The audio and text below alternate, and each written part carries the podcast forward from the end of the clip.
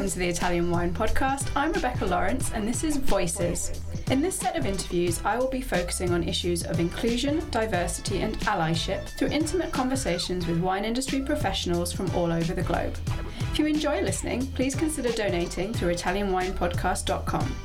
Any amount helps us cover equipment, production, and publication costs. And remember to subscribe and rate our show wherever you tune in.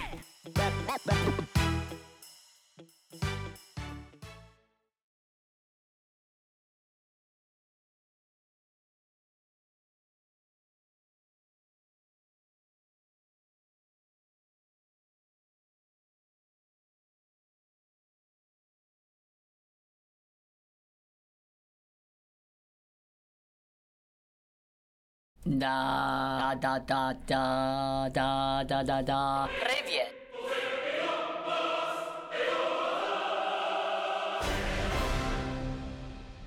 Меня зовут. Меня зовут. Меня зовут. Меня зовут Stevie Kim. All right, that's enough. Welcome to Italian Wine Podcast, Russian edition. Voices with Eleonora Scholes. Good morning. Buongiorno. How are you? How are you? Oh my gosh, it's been such a long time. They didn't have anybody available, so I hope you're okay with me. well, I'm totally delighted and honored, you know. Uh, Eleonora, so how, how have you been? I, I, I've, I haven't seen you in the longest time, of course, because of COVID. No, I, am perfectly fine. And I've been doing things from home. So obviously, I changed the modality, modality as everybody has done.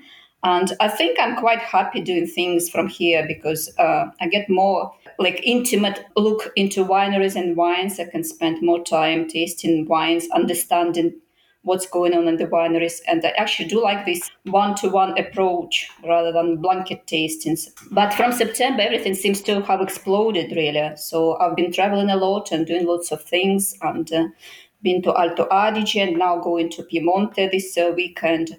So yeah, things things is, seem to be appear to be getting back to normal really.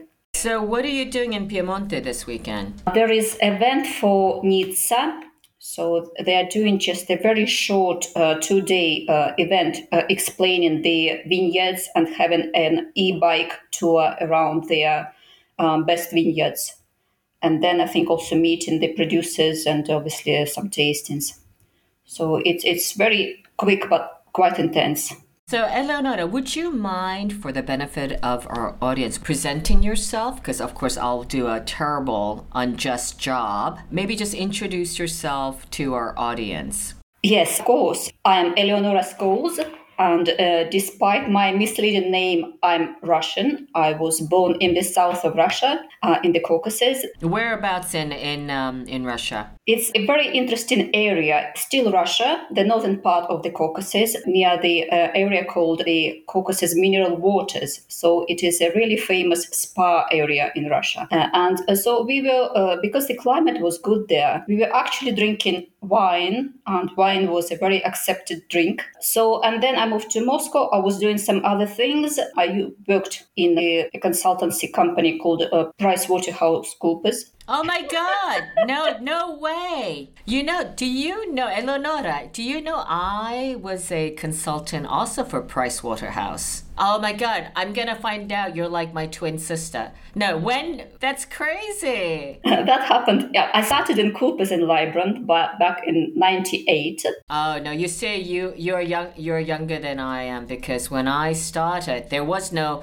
Price Waterhouse Coopers Lybrand, only Price Waterhouse. You know. Right, and I was on the Coopers and Lybrand side, and then I was actually working in marketing, and we had to do the merger for PricewaterhouseCoopers. So that was one of my biggest projects back in that company. Wow, that's so funny. And, and, and then it was uh, purely by not really chance, but uh, uh, my interest in wine was started as a hobby because, again, at the time, you know, in Moscow, wine was either a really, really expensive prestige status drink or there was uh, some undrinkable stuff that was uh, being exported and sold as as a really nice European wine. So I wanted to know a bit more, and while traveling in France, uh, that's uh, where my interest in wine really started. And then we also were extremely lucky going to South Africa as a holiday near Cape Town. And we were staying, as it turned out, in a very nice wine region. So we had loads of time and we could explore in a very leisurely manner. And I absolutely loved South Africa because, you know, the wineries were all geared to towards wine tourism. They were welcomed people and it was so easy uh, compared to what was going on in France and Italy, which was almost impossible, you know, to knock on the door and say, please, can I taste some of your wines? Or can I have a look at your winery? Uh, so that's how it started. That was back in uh, late 90s. And then in early, two, in early 2000, I wrote something. At the time, there was only one kind of wine-oriented publication in Russia. So I wrote just a small letter as a reader, not as a journalist or anything and it was accepted, and somehow they contacted me and said, Look, you're writing very well. Why don't you carry on? Because as you can imagine, back 20 years ago, there were very, very, very few people who could write intelligently about wine. So, and uh, that's that's how it started bit by bit, and then it grew into being a full time job. So I was a freelance journalist for the next uh, probably 15 years. But I did study. I, I went to London and I studied in uh, WSET. I think I was the first Russian doing that at the time. Oh, you're kidding. They were telling me that there were no record of any other Russians who were there, who were coming from Russia to study. so I did it with 100 points out of 100. I was very pleased. That's amazing. Right. Oh my god, how how did I'm sorry. You know you know I am an APP provider of WSET in Verona. How the hell do you get 100 out of 100? Is this is was this was this level um 2 or level 3? Uh, yes, I started with level. Uh, I started with level two because at, at, the time, even that was a huge, huge progress. You know that there was no formal education in Russia. So for me, just to try my to see whether I can do it and whether this is something that I can carry on later as a profession. So for, for me, that was a massive challenge. But uh, I'm quite used to being an achiever because I have, you know, uh, I graduated school with a with a medal uh, as it was in the Russian times, in the Soviet times. Then I went to the university to study uh, English and psychology. So I also graduated with the with the best marks. So for me, if I do something, I try to do it very very well. so getting a hundred points was. well, you know, Leonora, there's. Uh, there is a word for that in Italian, as you know. It's called secchione. you know, and it, it means, of course, you're a super achiever. I love that word, secchione. That completely is you, absolutely. Yeah, yeah, it, it, grabs the meaning very well, the, the essential meaning. meaning. so that was at the beginning. And then also the very funny thing, I, I mean, uh, uh, Stevie, I'm not used to talking so much about myself.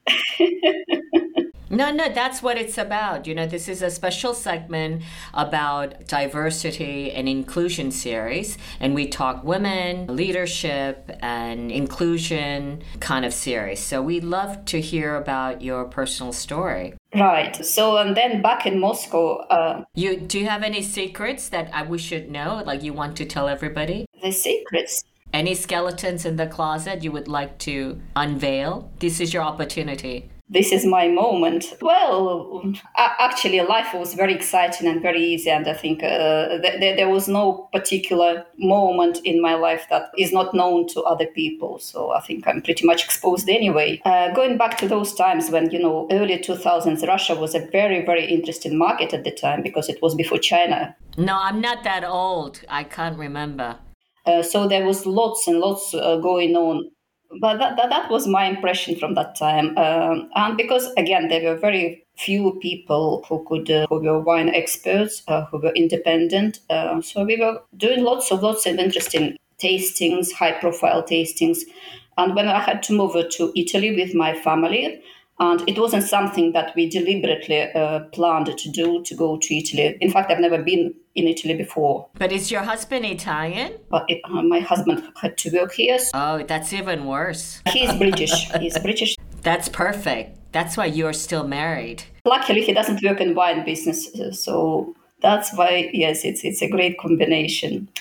So uh, on Lake Como, it was of course you know it's it's an absolute dream place to be. But unfortunately, we picked up uh, the only uh, place where there is no serious wine growing or winemaking. So my lifestyle has changed dramatically because all of a sudden after Moscow, where you get lots of attention and you just have to choose whether you have to go today to Chateau Latour or to Gaja tasting.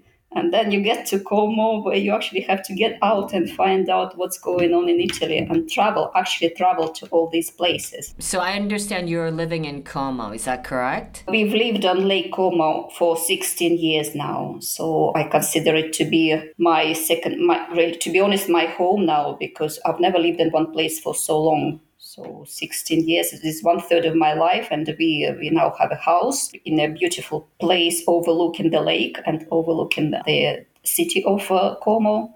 So and and I'm so absolutely happy here. Yeah, I don't feel so sorry for you. I don't know if you were thinking I should be crying of your sad life here. Listen, so tell us about the pandemic period. How did you, in terms of personally, but also from a professional perspective, how did you survive? I mean, it's not over yet, unfortunately, but how did you survive the pandemic from from where you're sitting? Were you able to travel? Uh, did you go, were you able to go back to Russia? What was your life like? You know, Stevie, looking back at it now, I think it wasn't really too hard to live through these times. Of course, they've completely changed certain routines, or, of course, stopping to travel all of a sudden. I was last time in Moscow in autumn 2019, and I could not go to Russia after that at all, and I still ha- have not been yet. But there were certain things which perhaps helped me to cope better because I've always been on my own. So my base has always been at home. So in this respect, I didn't have to go to the office or anything and I think the wineries were very good in sense that they also switched to the new times very quickly, and uh, it just became all very digital. The samples would be sent, and we would have lots of these Zoom tastings or online meetings. So that that was probably the biggest shift but I can't complain. As I was telling you at the beginning, it helped me actually to focus more on individual wineries to understand their stories better. And I think that this one to one approach, I actually love it because I'm not the person who loves tasting hundreds and hundreds of wines. I do it because it's my job and I have to understand well, what, what's going on uh, and uh, how the quality is developing. But on the other side, I do prefer uh, to do the storytelling, and to do the storytelling is, of course, you have to speak with the individual people, and uh, this was an absolutely perfect time to to do that. And I think also on the other side, I think all my neighbors uh, here were very happy because I was getting lots of samples of wine. So you know, when there's so many bottles open, I think all our street benefited a little bit from that. so we, we actually drinking Italian wines, not just at home, but uh, also with the friends. And uh, doing lots of aperitivi. And one of the very unexpected things which happened during uh, last summer is uh, uh, I have a friend, she's a, a, food writer, she's Italian, lives in Como. And she used to come to the aperitifs, you know, last summer when everything was closed. And then she approached me and said, Why don't we write a book uh, about the aperitifs? I say, Well, why not? Let's write a book. So we actually wrote a book together.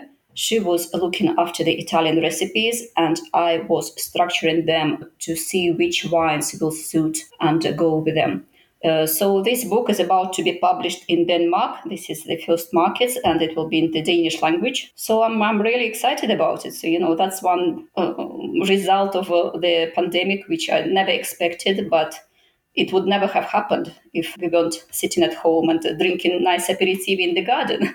So you know, congratulations. What what is the book called? I mean, not in Danish, please. Uh, well, we wrote it in English. It's uh, so it's called Aperitivo: The Italian Happy Hour. Well, the title, I think it's a bestseller already. Aperitivo. well, we, we, are open. So the, the first market is Denmark, and uh, if somebody is interested to publish it in English language, uh, will be we are open for the offers. Why not? it's it's uh, really yeah I'm, I'm, no i mean i'm completely interested in looking at your galleys Right, yes. So send them my way. Okay. You know, I mean, of course, I'm a tiny publisher, but I would love to have a look. It, it sounds great. I'm really looking forward to that. Listen, so so you took the opportunity to write a book during pandemic. So congratulations, kudos to you. I know how has your I know you also um, of course is the founder and owner of Spazio Vino, which is a website dedicated to Italian wine in Russian. What did you do with the website? Did it accelerate? Did it because I think during the pandemic, a lot of the projects that we were working on completely accelerated. I'm talking, of course, about the Italian Wine podcast, but other uh, projects that we were working on. What about for Spazio Vino? Uh, well, this is a, this is a good question, Steve. Um, first of all, the reason why I started Spazio Vino, which was back nine years ago in 2012, is uh, I actually wanted to downshift a bit because at the time when I moved to Italy, uh, I was writing about fine wines for the Russian market in Russian, but at the same time, being a person from Russia who was quite knowledgeable about the market and obviously with the marketing background. I was very much in demand as uh, an expert uh, to explain what was happening on the Russian market. So, a little bit like a business analyst. So, I had to do a lot going to the conferences, explaining the Russian market situation, the trends, the importation. So, these were two completely different aspects of what I was doing. I was also a correspondent for Wine Business International for a very, very long time. But at some point, uh, I realized and also at that time, I had to travel not just in Italy, but for fine wines, I was traveling all around Europe and also to Chile. So I never limited myself just to Italy at that time. But at some point, I realized that it was just getting too much. It was becoming a little bit uncontrollable. And in Russia, uh, there's always been interest towards Italian wine.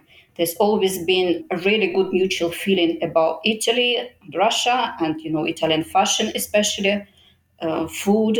Italian restaurants were extremely popular. So I thought maybe it's about time that I, especially living in Italy, I could stop and concentrate on Italian wines, just explain this diversity because it's it's extremely difficult to do that. And I don't think anybody's done it in Russian at that time. So my website was the first. And it's because people already knew my reputation. So they welcomed it. And it's from the very beginning, became the point of reference for the Italian wines. I mean, I'm still uh, keeping it more of a niche website. I do not have any plans of massive expansions. I've never had them. I thought I'd be writing, but I'll be writing well, maybe not so frequently, maybe not turning it into a huge portal. Uh, but the quality of information for me was the greatest priority, and it still is.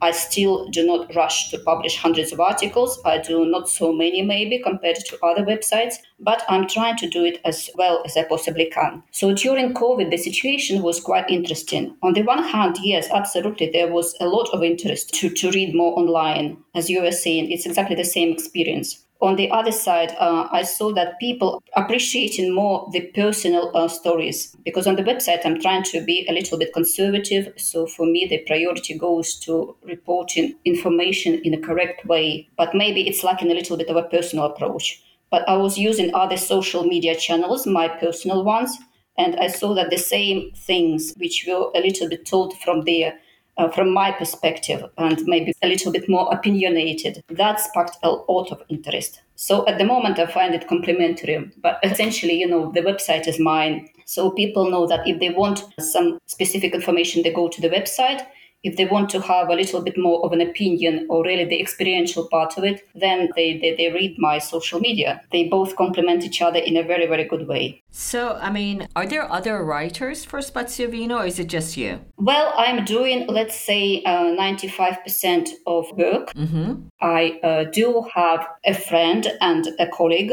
who is an excellent wine taster, and I really trust her uh, tasting abilities. And we've known each other for over 20, 20 years. So she is the person who really loves, she's more of a technical person, so she does like to go and do big tastings. So when there are big events like Anteprima in Tuscany, for example, so she's the one who would go and write uh, tasting reports, which will then be published on Spazio Vino. So that's the only collaboration that I have. Otherwise, I do everything myself. And who are your readers? Are they mostly from Russia, Do you have any analytics you can share with us? Yes, well, you know, uh, you would think uh, that my only market would be Russian. Not only, but predominantly, right? Or, or not? It is. It is. It still accounts for two thirds, but you would think that it should be like 90%. But in fact, uh, the website is read by people all over the world because you know, we just don't think that you know even the former Russian republics, especially Ukraine, knows uh, the website very well. And I used to work with some Ukrainian publications in the past, so that probably helped. Uh, but also places like Kazakhstan, for example, or the the, the Baltic republics. And the funny thing is, uh, even Israel or the United States, where there are lots of Russian speakers, which formerly came from the uh, Soviet Union, maybe, and Italy in the end also accounts for about 10% uh, of the readership. And I think it's more to do with the fact that when people actually are in Italy, traveling around and you know looking for some information about wine in Russian, so that's uh, that's where they get it. Uh, they go to search, and uh, Spazio Vino comes up well for specific search in Russian language. So you know, um, of course, I remember meeting you in the very beginning when I started with Italy. We reached out to you because you're the basically only uh, Russian wine, Italian wine expert of Russian origin that we, was in our radar, and you did one of our actually a couple of master classes for Vinitaly Russia at the time. So I've known you for a very, very long time. It seems like 100 years, but maybe 10 years. Um, and you have been incredibly dedicated to promoting Italian wine. And I personally thank you very much for that. Um, what are your What are your plans? Like exciting? Any exciting plans coming up the next few months? It's uh, it's a little bit difficult uh, to say uh, for the few months, but I definitely know what I'm going to do uh, before the end of the year. And one of them being, apart from uh, some travels to wine areas, which I always enjoy, one of them is, of course, being present at a Wine to Wine uh, event, which is your event. Oh, yes, Wine to Wine. How can we forget about that? How did I forget about that? And I'm really that I'm going to be a speaker uh, at this event, Stevie. So I'm very, very grateful to you that after after many years, uh, once I spoke at Vinitaly in Verona, but again that was uh, quite a while ago. So so um, I'll be very excited to come back. Eleonora, you know, I don't know if you know, I'm looking at the program now actually as we speak, and you are going to be also moderating a bunch of right. Russian importers, right. like tons. Like I see Daria, Svetlana, Igor, Angelina, another Svetlana. Of course, everyone in Russia is called Svetlana, eh, but uh, besides that, um, so tell us a little bit about what you'll be doing with the Russian importers at Wine to Wine. Uh, well, uh, of course, we need to um, still to talk and to finalize some things. Uh, uh, but I already see that there are lots of trends and lots of events which happened even this year, which are not necessarily understood very well uh, in Europe. Can you anticipate some of them? Sure. For me, one of the most important topics would be to talk about the new law which was passed this summer and which put to a certain hold and created a massive confusion in the wine market. This new law was about introducing new classification of wine, which on one hand is extremely useful and very good because it's bringing the classification of the the Russian classification close to the European uh, classification on wines. But on the other hand, it was not implemented uh, very well in practical terms. Uh, so, you know, there was no transitional period. There was the systems were not ready. The customs was using the old classification, and that created certain chaos. And even at some point, uh, the importation of wine stopped. Uh, so, so I think this is a very important topic to understand. First of all, for the wine producers who may be confused what's going on in Russia. But did that include the champagne? the whole whole scandal about the champagne classification? To be very honest with you, Stevie, I think it was used as an as a as a communication excuse. Uh, in fact, the classification did not stop bringing sparkling wine. Okay, yes, uh, it is now officially not called champagne anymore, and in fact, the um, protected origin is now only left uh, internally only for the Russian wines. So if you're importing uh, wine from Champagne, it's just classified as a sparkling wine. But I would imagine if somebody in Italy decided to bring some Russian wine from a specific uh, area, uh, it would still be just classified as Russian sparkling. It would not have any specific, you know, uh, indication of origin. So in, in, in some ways, Russia is trying to make things a bit simple for the internal cons- consumers. It, it just had to be communicated in a much better way to the European market of what's done and why it is done and how it should be done. And that unfortunately has not been done properly. So, and yeah, can you share with us another trend? The other trend is obviously how the market is changing in terms of demand for wine. And I find this extremely exciting because now the Russian market is, apart from being one of the top 10 uh, export markets for the Italian uh, wine industry, it has become also a really, really dynamic one. I remember very well, you know, 10, 15 years ago, it was almost impossible to bring something uh, that would not come from, if it wasn't coming from Tuscany or from Veneto or Prosecco and Puglia. And these days, people are specifically looking for very, very niche wines of course, we are talking about, you know, wine geeks, but I think this market, the premium market, is very good because nobody's uh, looking more for brands. Of course, they, they, they are classical. Uh, this is a classic offer which will always be around. Uh, but people uh, are more curious. They like to explore. And uh, uh, one of the latest things, for example, are wines of Etna, which, which is incredible. Or people are looking for Valle d'Aosta or Valtellina, something that was extremely difficult, almost impossible to talk about even five, ten years ago. Uh, or I also find uh, that I was speaking to some producers, for example, even in Prosecco. Prosecco has always been one of the best sellers in Russia, even before uh, the boom for Prosecco came uh, in 2009. Um, Russia was importing a lot of Prosecco even before that. And it still continues. I was speaking to producers this year, and I was surprised to know that they are really happy about the way that uh, uh, Russian importers take uh, also specific products like uh, single vineyards, which are called rive, which I know is a really difficult uh, concept to explain even among the lovers of Valdobbiadene Prosecco, Conegliano Valdobbiadene Prosecco. But it seems like in Russia there is this segment of consumers who are very happy and prepared uh, to uh, to know more about these things, to explore them, and uh, I think part of the reason being is that the Russian consumers are relatively young compared maybe to other markets. So they are much more flexible, they are much more open to new things, and they are ready to have something which is not mainstream. So yeah, we love. I mean, we love. I everyone talks about China wine market, but Italian wine has not made any significant progress there in terms of market share. It's tiny, tiny, tiny still. Whereas in Russia, we often overlook, but Italian wine is very, very significant. So of course, Vinitaly Russia has been incre- successful, and we love. You know, we love to do events in Russia in general. In fact, I just want to remind remind the listeners that we do have, for the first time, Vinitaly International Academy for the first time on the 20th and 22nd of November. If anyone is interested, please go to see vinitalyinternational.com. One last question. What is your I know it's like asking you who's your favorite child, but what is your Italian island wine? If you had one bottle to take to a deserted island, which wine would it be?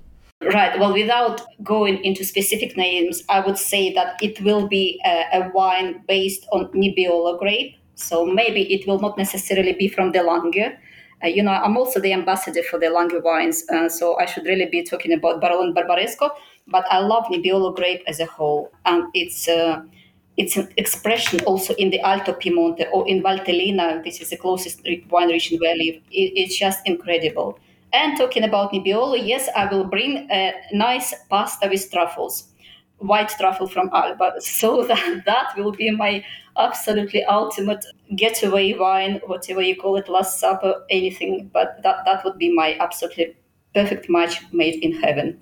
Great. That sounds, I'm getting hungry. It's only, I think, like 11 o'clock. So we can find you, spaziovino.com. Where else can the audience find you? What are your social media handles?